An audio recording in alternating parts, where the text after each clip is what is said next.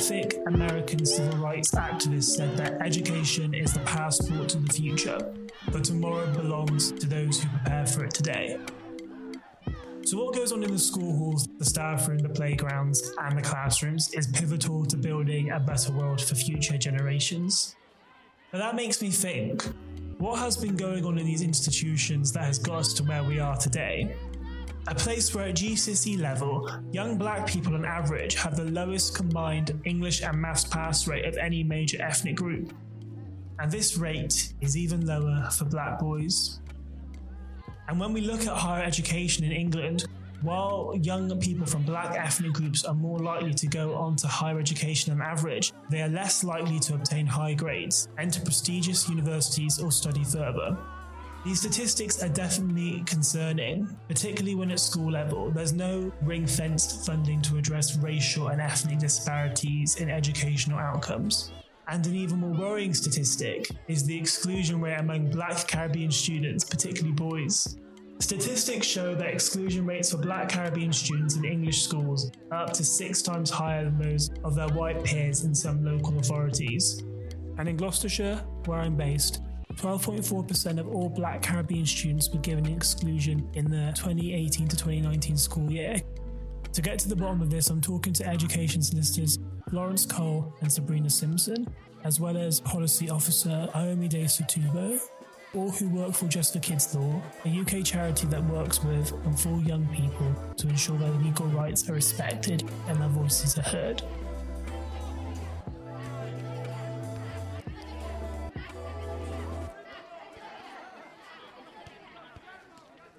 I just want to start this by saying a big thank you very much from myself and the team. We truly appreciate and value all the work that you're making and the advocacy. It doesn't go unnoticed. And um, as a black boy who like recognizes the importance of these resources now more than ever, I just want to say thank you so much. You're welcome. Thank you. It's great to be here. So I want to start this by um, addressing some statistics I've recently become familiar with.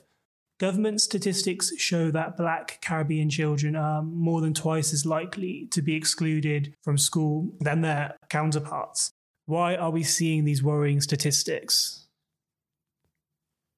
Okay, well, yeah, we do see those statistics. And actually, um, at Just for Kids Law, it's not just black Caribbean children. We see children from black mixed, black African, all being excluded at much higher rates. In fact, um, there was a report that came out by The Guardian which says in some areas there's actually up to sometimes five times more likely to be excluded. So yeah, the national rate, yes, they are more likely to be excluded, particularly boys.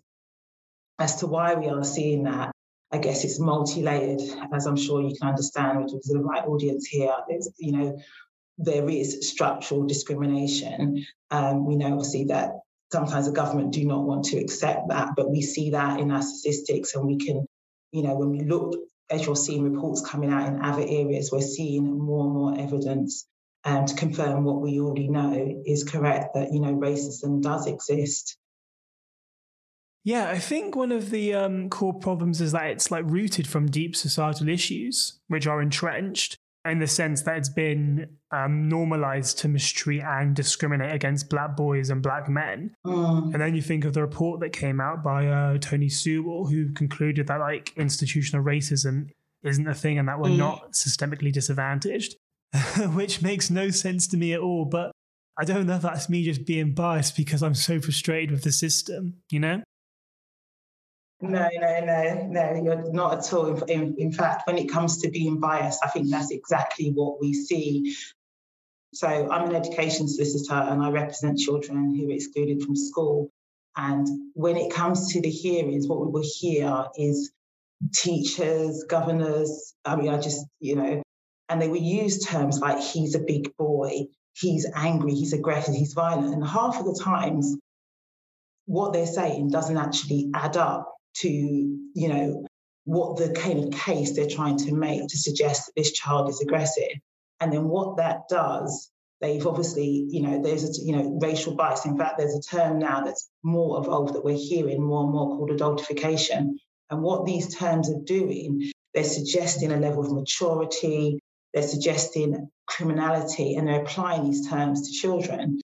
instead of these black children, mostly black boys, being seen as children and then adopting a safeguarding approach. In fact, it said they're being seen as criminals when it's not justified, and then it, you know, it just heightens that we must. These children are so dangerous. We must get these children out of our schools instead of protecting and supporting these children.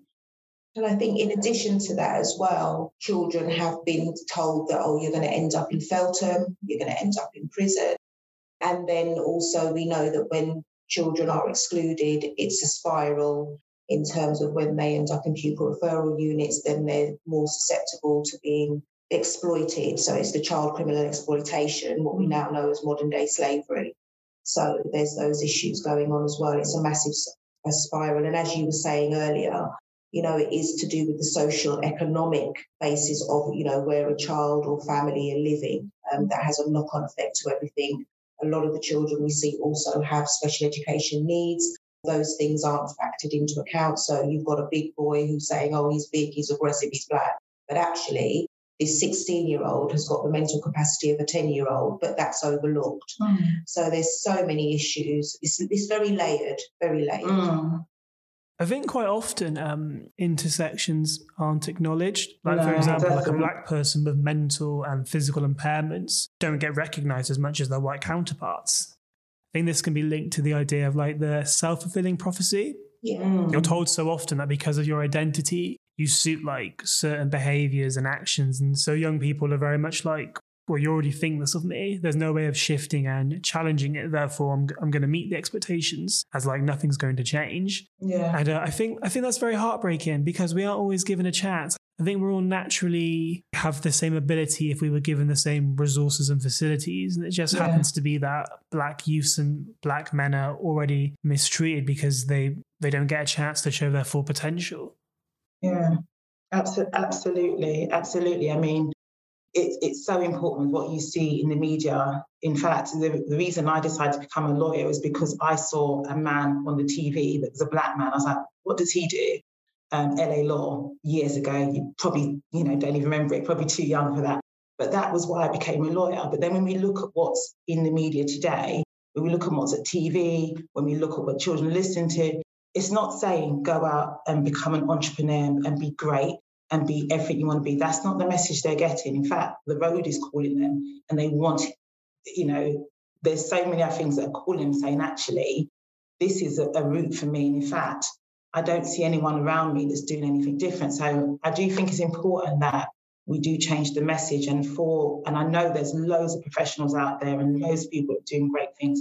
And there's loads of mentoring charities, but sometimes they're not always getting to the children that are hard to reach. Some of the children that I'm working with, and I sometimes get parents calling me desperate. My child's going to be excluded. He needs a mentor, help. And I'm like, you know, Just for Kids Law, we're the last resort, really, because we're now at exclusion stage. The hope is that parents, when they see their children, um, and it shouldn't all be put to parents, schools have clear direction as well to put in interventions, to get mentoring, to look at, does this child have special needs? The problem with, particularly when it comes to black children, particularly black boys, what schools see is behaviour. I'm sure Florence has been doing this years, you know, countless times we're going to exclusion hearings. And it was more than evident from year seven, from primary school, that this child had needs. And they go through year and year after year. And by the time we get to the child, they're permanently excluded, no diagnosis, and the writing was on the wall. And again, in addition to that as well, is because I've, I've been, I'm an education community care solicitor as well, and I've been here for nine years now. Mm. And in this workplace and in previous workplaces, I was astounded at the fact that five-year-olds have been permanently excluded, black children, black boys at the age of five. And, and so in addition to what Sabrina's saying, you know, they have undiagnosed diagnosis, and that goes dismissed from year seven to year ten. But even as young as five in primary schools. And I can remember when I was working in one particular borough, it was all primary school children that I was having exclusions on. They weren't secondary school, it was all primary school. So this starts at a very young age. And what you go back to saying about self-fulfilling prophecy, you're telling a five-year-old that they're no good and that they're going to be excluded. The years one to seven are the most formative years of a child's life. So that imprint is already in them that they're no good. So it's it's sometimes you feel like you're bashing your head against a brick wall, but we still have to keep fighting. But yeah, people need to be aware children as young as five are being excluded. So what do educational institutions, and I guess schools in particular, need to do to ensure that black boys have better and fairer experiences? I think really what schools can do or should be doing is just having more of a focus on, on reintegrating uh, children, better integration and, and inclusion of black children in school, following exclusions as well, improve behaviour policies. I think a lot of the, the issues here are how is the content in behaviour policies, but also how behaviour policies are implemented. And oftentimes it's to the detriment of black children. I think also, you know, there needs to be a lot more training for, for, for staff, for schools in relation to special educational needs and disabilities, but also in relation to child criminal exploitation. You know, governors and head teachers need to be more aware about child criminal exploitation and how to respond to it and what they need to do if they suspect that a child is at risk of exploitation. And I think just in general, just a more cultural understanding is needed within schools as well. I'll just add to that. One of the things, just based off of some of the hearings I've been to, no school is ever going to say they're racist. No school's going to, no teacher says that. They sit there and say that, even when there's statistics, evidence that they are disproportionately excluding black children. But what's important is also that they recognise their unconscious and sometimes conscious bias, and it's understanding um, how that plays out. Particularly, um, I know now that there, it's now becoming more common. There is now training on adultification. They need to understand that, and how that applies to a child and how a child is seen in their classroom and the terms that are used, as you said, the self-fulfilling prophecy. Are you telling the child he's bad, he's big, he's angry? Or should you be looking from a welfare perspective and wondering, has anything gone on in this child's life? Is that why he appears that way? Should what all the things that their policies say they should be doing, they should be doing it. Not be referring to young black boys, as I heard one police officer in the school referring to them as roadmen. No, they're not men, and they should be seen as children. And if they have concerns, as Midi said, there needs to be so much more understanding around child criminal exploitation, and that needs to come from the government recognising that as well, and to having that safeguarding approach. What support should be put, put in for children to stop them becoming victims or perpetrators of child criminal exploitation? Do we think that having more black teachers could be a viable solution? I think that's a very good question, but it's also a very difficult one as well, because you've got to get the right type of black person in there. Just because they're black, you can't assume that they're going to be, you know, the right people. Just from my own experience, you know, I've seen a lot of black teachers in particular schools, and the children have still said to me, well, they're not actually making a difference mm. because they have to, the, the teachers are almost towing the line in terms of what's expected of them from above in terms of management and what they can and can't do. Mm. I've had some teachers say that they can't actually teach the way that they want to in terms of black children, because it's almost like they're not allowed to. So unless sort of like we go back in the day, we go back into history where we used to have supplementary Saturday schools for black children, you know, that sort of like gives them a balance. So, for example, I used to do a lot of voluntary work on a Saturday with a lot of black kids in Tottenham, and that gave them the balance. And it was about showing them, well, if you were doing this in school, they'd probably say you were being aggressive. You can do it here. We understand you. We get that. Black teachers I know personally, because I've got them in my family, they do struggle at times to be able to implement things. And then, of course, it's because of all the racism as a whole, some of these black teachers are scared to speak up themselves. Mm-hmm. So that's that's um, a bit of an issue. And sometimes if they're considered as being too radical, then they're sort of like pushed out, mm. you know? Yeah. And I think it, it boils down to, just as Father said, that because we know that structural racism is there, the teachers are going to maybe have their own struggles. Um, obviously, we see things coming out in the news, and we um, said you've got family and friends that are teachers. They maybe have their own challenges within the system. So it's, it's about the system becoming truly fair and inclusive. Southwark Council, who was found to have higher than average exclusion rates, have recently banned school exclusion for bad behaviour. Is this something you want more local councils to introduce? Yeah, I think on the point of, of Southwark, I think what Southwark have done is really important, but I think the actual essence of what they have done is create an inclusion charter that focuses on one hundred percent inclusion of all children in education. So yes, there is, you know, there's an, there's a focus there on reducing exclusions. But I think the bigger focus there is how can we make sure that every child has the opportunity to engage in education and are included in education.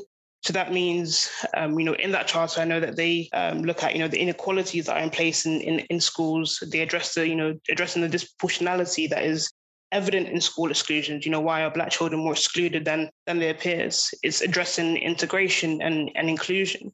And I think it's important, you know, while it is important to uh, focus on, you know, on exclusions and, and on uh, banning exclusions, what it is is that, you know, the support, it's, just, it's really the support that needs to be in place. It's the support on inclusion, on reducing exclusions, and on, on exclusions truly being a last resort. Because I think at the moment, how schools use exclusions isn't as a last resort, uh, which is, you know, the guidance in place says that exclusion should be a last resort. And what we need to do is get to a place where we're trying every single other intervention method first before we even get there.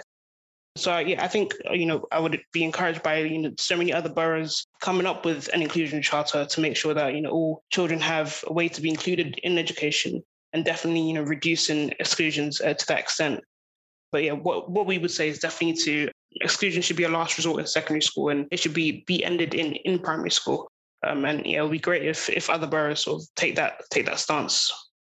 Could I just add to that, sorry, in terms of exclusions, because there was the case that I had of a five-year-old, um, after I'd been to the hearing, the school had actually said, because their policies were all over the place as well, and that's another thing that, you know, in exclusions, one does need to look at all the policies that schools have, because sometimes what the policies say and what the school is say, are doing are two different things. Mm-hmm. But um, after that exclusion hearing, the school actually said that they were never going to exclude a five-year-old again. Um, so in, in some extent, even though the whole um, hearing and exclusion process can be challenging and very difficult for the parent and the child, it does raise awareness in some schools to turn things around. Um, so, yeah, and as Midday said, you know, we need to think about inclusion as opposed to exclusion, because once a child has been excluded, we've all we've all experienced the pandemic, and we know what that was like to have to be in isolation, let alone for a child who's being excluded, you know. So it's very, very important. And I just would just just add on a bit to say in terms of, yeah, the impact of an exclusion. Yes, a child out of school is much more likely to end up being exploited. So that in itself can lead to so much challenges, not to mention, you know, more likely to end up, you've all heard the term through to prison, they're much likely to end up that, into that statistic. And worse still, when it comes to who is being excluded, there's enough evidence to show that children who have special educational needs are the most likely to be excluded.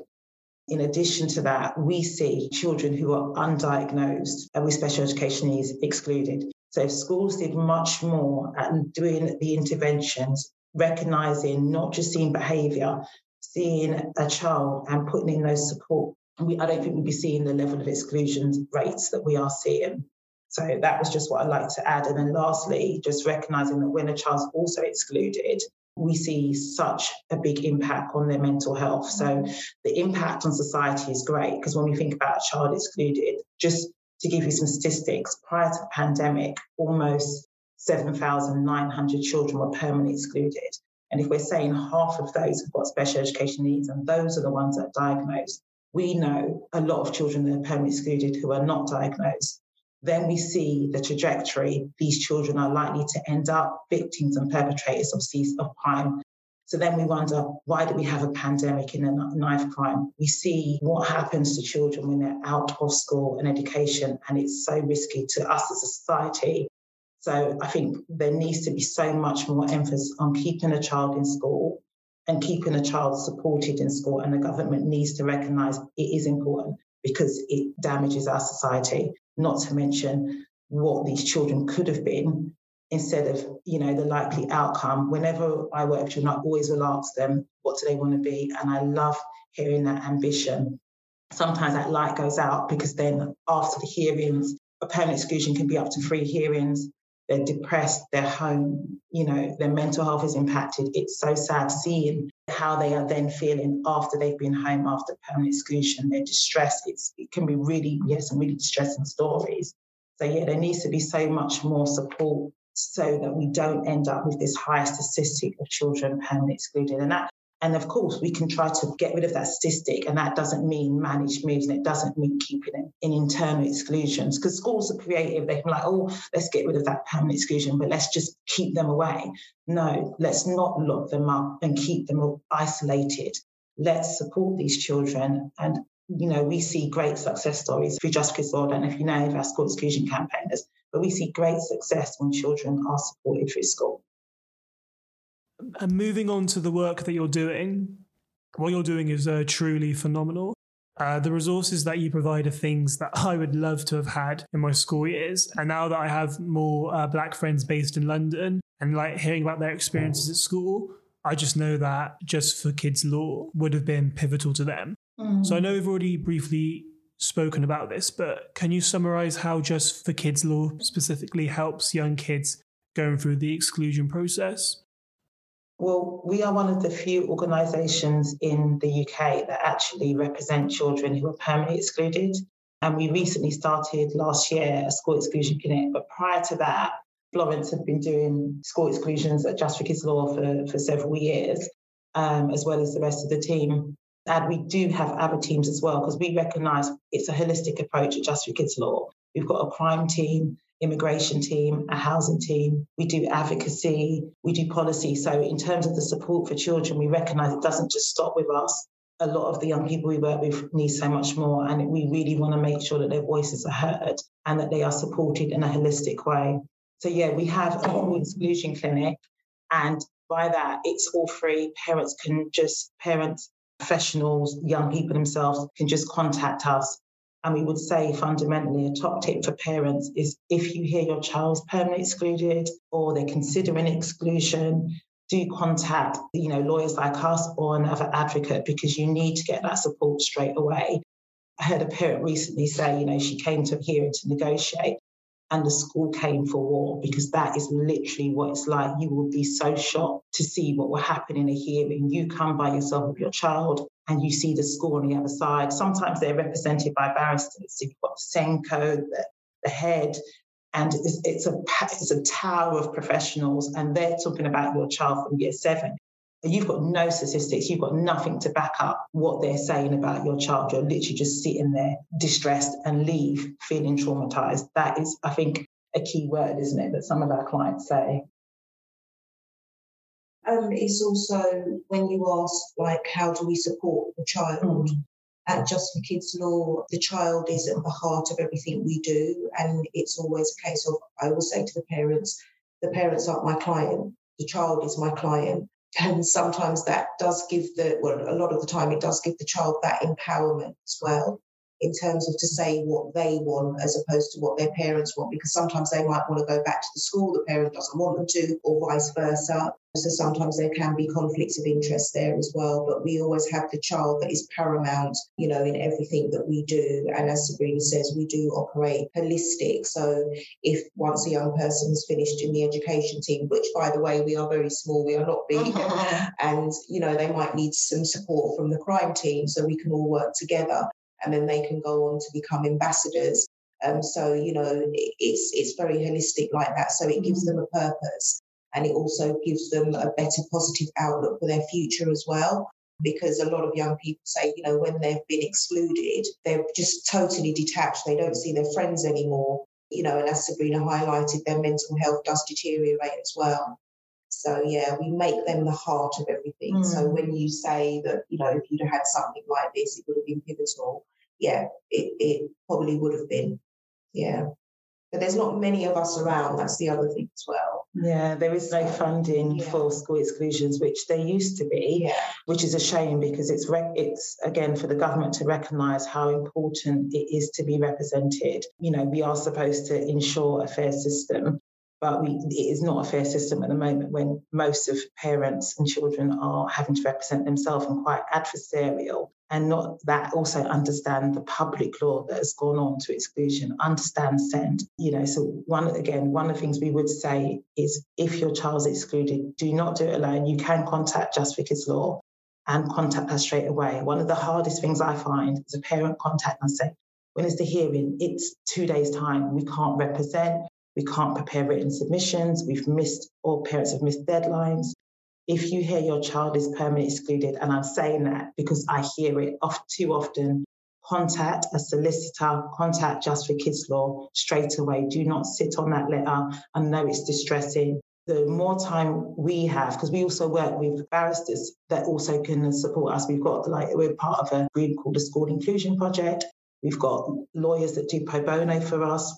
But we, the more time we can give them to um, represent a parent, that will give the, your child the best chance of being one represented, so they can at least be fairly represented. And also, there's also time to negotiate with the schools. One of our successes is that sometimes we've recently we've actually had two children reinstated, um, which means that the permanent exclusion was withdrawn. But that was all prior to the permanent exclusion. One of them actually happened on the day of the hearing. So we turned up, but we were in negotiations with the school. By the time we got to the school in the afternoon, in the morning, they withdrawn the exclusion. So it does happen. But yeah, you really do need to recognise, do not go into this alone, no matter what you think. Um, get representation. I think the other thing as well is something that I always give to parents, if they are able to read it, that is, that there is guidance. Mm-hmm. So we have the suspensions from exclusions guidance, which has recently just changed in twenty twenty-two. Mm-hmm. So it's always worth bearing in mind, if a child was excluded before September, then they're under the old guidance. If they've been excluded after September thirtieth, then it's the new guidance. But I always encourage parents to read that, because that in itself does empower them as well. Mm. So, for example, if, you know, it's the last minute, like the exclusion is tomorrow, there are sometimes ways around it in terms of we can ask them to do an adjournment, but because it's got to be heard in so a certain amount of days, mm. it, the schools come, sometimes might be a little bit difficult with that. But it's always worth parents knowing, you know, to read that guidance as well, at least probably the first ten or fifteen pages, mm. um, you know, because there are paragraphs in there that can actually, um, you think, oh, okay, that's happened to my child, that shouldn't be happening, this should yeah. be happening. And I can't impress enough in terms of parents always reading the exclusions policies and behavioural policies. Another example I had, where a, a young black lad, um, he was permanently excluded for selling sweets, whereas when I got the behavioural policy, he should have only have had an hour detention. And this happened in a very highly populated borough that the demographic is majority black. So they're just trying to get these kids out of the school. So it's always worth reading the behavioural policy, always worth reading the exclusions policy, because sometimes what the schools are doing against these kids isn't, you know, the right thing. The other thing I just want to mention as well is that in the guidance, the previous guidance, it used to actually name the groups of children that were disproportionately um, excluded. So, for example, it was Black, Caribbean and African, children with special education needs, children on free school meals, Gypsy, Roma, traveller children, children who have been looked after. Then it got scaled down to just pertaining to African children, why they took out, I'm sorry, Caribbean children. Mm. They took out the word African, but African children are also mm. being excluded as well. Won't go into the whole history of African and Caribbean, but yeah. And now it just says particular groups, particular, trends. particular trends, particular yeah. groups of children. So I would argue that all under the Equality mm. Act, but now they've actually taken the names out mm. of these particular groups. Over the years, each time the guidance changes, they're trying to water it down even yeah. more. And as we were talking about before, there's no more funding. There used to be legal aid from twenty twelve forward for uh, exclusion cases. They've taken legal aid away from that. A lot of solicitors left because they don't want to do it for free. But yet it's the vulnerable of society who will be suffering from this. Yeah. So that's why we do what we do. It's all pro bono work. It's free. But there just isn't enough of us. Definitely. And we get asked people to represent from all over England. Yeah. We, our clinic is predominantly in London. How could I forget to add this? We've got a school exclusions hub, which is free. And this is where you can find parents can get all the information, how to represent their child, even if they're going to have to do it themselves, make written submissions, template letters, understand the whole process. And they can, you just literally log in, and it's like free resources all put together by our legal department. So yeah, so if we are not able to represent personally, we've still got free resources, and it is, you can just get that all from Just for Kids Law's website, like School Exclusion Hub.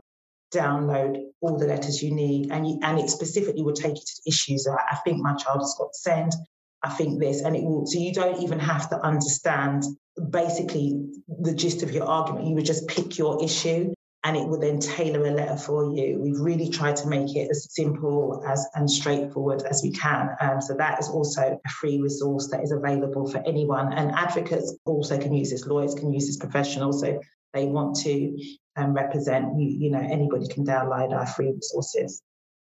Can I just add, um, sorry, just, just two points. I know it's, I think Sabrina, uh, in terms of like the work that we do, I know Sabrina mentioned our school exclusion campaigners, but just to like, just flag just the amazing work that they do. So just, they're just a group of young activists and campaigners with lived experience of school exclusions who use their, their experience to sort of support others to come together and make their voice heard and, you know, meet with M Ps and different uh, government departments and just uh, influence policy essentially and, and make their voice heard and just do incredibly important work. And also just to, just to flag, I know in, in all of the, the changes that we mentioned and the interventions and uh, the measures that need to be put in place, I think what's important to add is that, you know, schools need the resource and the funding to do this. You know, local authorities and schools need to be adequately resourced to be able to support all children uh, no matter what their need is. So I think it's important to, while we remember, you know, the support that needs to be in place, but remember from the, you know, the government perspective, the the funding that, that also needs to go into that as well. Yeah, absolutely. So you've talked a lot about success stories, but like as an organisation, what does success look like to you? You know, success is, isn't always about winning. It's about the young person having a voice, the parents having a voice. And I've had a lot of parents say to me, like, oh, you know, we were so happy that we were having a black solicitor representing us. And even though we didn't win that case, you gave us a voice. I've had that throughout, you know, so it's it's about them being heard, which is really important. And there was one young person that said it was the first time they, they realised and felt that somebody was on their side and they knew that they that the exclusion wasn't their fault. Yeah, I love that. I think visibility and representation is so important. There are, or there have been a lot of high-end roles which haven't always had a lot of black visibility.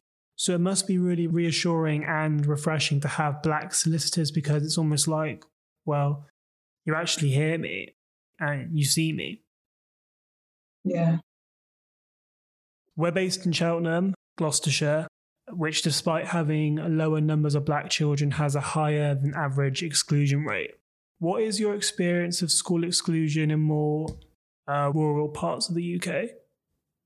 I mean, we still see exclusions happening and we still see discrimination in education happening. And that when we think to why that is, as, we, as we've touched on, it's to do with the structural discrimination that exists throughout society.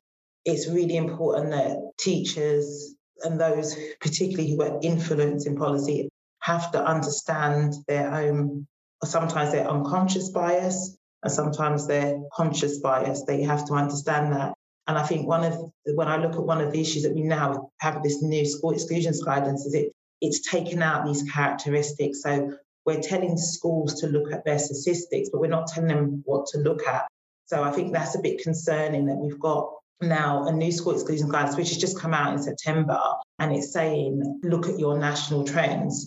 In order to make schools accountable, we need to tell them what they need to be looking at. And also, we need to be telling them this is the type of training you need to go on. They need to go on adultification training. They need to understand racial bias. They need to understand that how their own prejudices against black boys, you know, particular is seen. You need to understand if you're seeing them as big, black and aggressive, this is a problem. When you see, when you look at a group of white boys and you see a group of lads just having a laugh, this is a problem. You need to understand your own entrenched racism. And we know it goes back. We know it's it stems right, right back to slavery.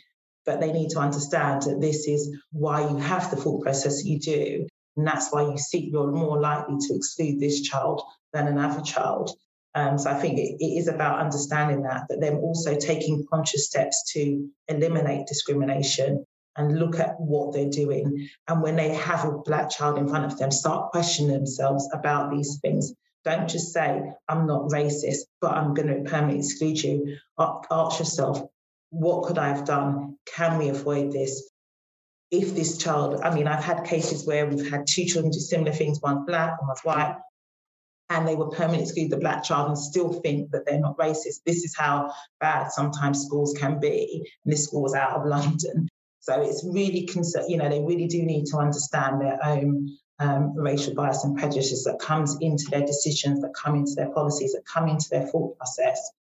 And also to what positive things can they be putting in for these children as well, particularly where you're a minority. It's really important. Is there mentoring support? As um, Florence touched on as well, how can we make sure that children are being supported in a positive way so that they, their self-fulfilling policy is a positive experience so that they can go on to be all they can be? I think the other thing as well um, is that because when we're dealing with rural places, you know, a lot of people are a little bit ignorant in the sense that when they're watching T V and what they're seeing about black boys on T V, they bring that stereotype into the school as well, which isn't very positive either. Um, so it's really important that, you know, I think going back to your other question, would it help if there were black teachers in the school? Yes, it would in rural areas, but they've got to be the right type of black person that you've got there, you know. So, um, yeah, it is very difficult. And one thing I would just say as well, I remember doing a seminar some time ago and somebody said that they were from outside of London. And somebody had said, what can we do to make a difference? And I said, treat each black child as an individual. So, and the example I always use is I've got quite a lot of nieces and nephews. Eight of those are boys. If they're all standing outside my parents' house, somebody going along could think they're a gang when in fact they're actually cousins and brothers and sisters. So it's about looking at things differently when they see a black child. Um, and as Sabrina said, it's systemic, and I could go on for ages about this history of it, because it's very sad in terms of the history hasn't changed. Mm. Back in the sixties and seventies, black boys and girls were considered as educationally subnormal, and they were being sent to crews because they were considered as being mentally unwell, you know, and which wasn't the case, and the parents didn't know, and that's how you had the parents group start up. And that's how you had the Saturday school starting up, mm. because somebody was strong enough to say, well, actually, these children aren't being treated properly. So it's a systemic thing. There is not one quick fix, even though we still keep fighting the cause. And it is equally very frustrating.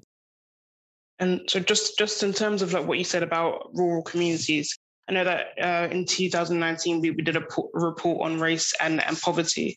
And, you know, I think what we found in relation to fixed-term exclusions is that fixed-term exclusions are more likely for children eligible for free school meals in areas where there are where they are a smaller minority uh, within the local population.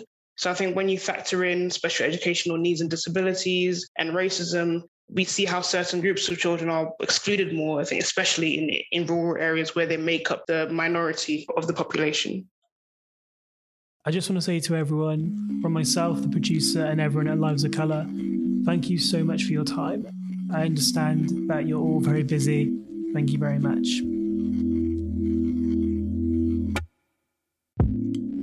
This conversation with Florence, Sabrina, and Ayomide from Just for Kids Law was both insightful and alarming.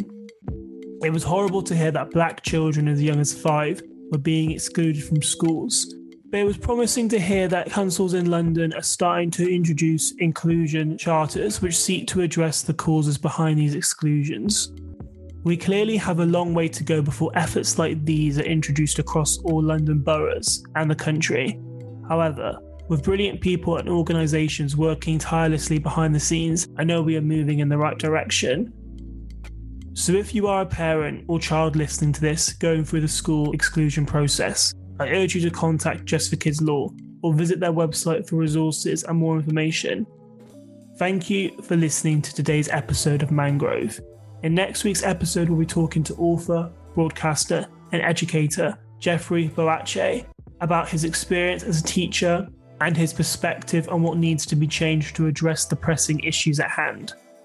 To make sure you don't miss out, follow or subscribe to Mangrove wherever you are listening. And if you can, please share, leave a rating and review as it helps people find us.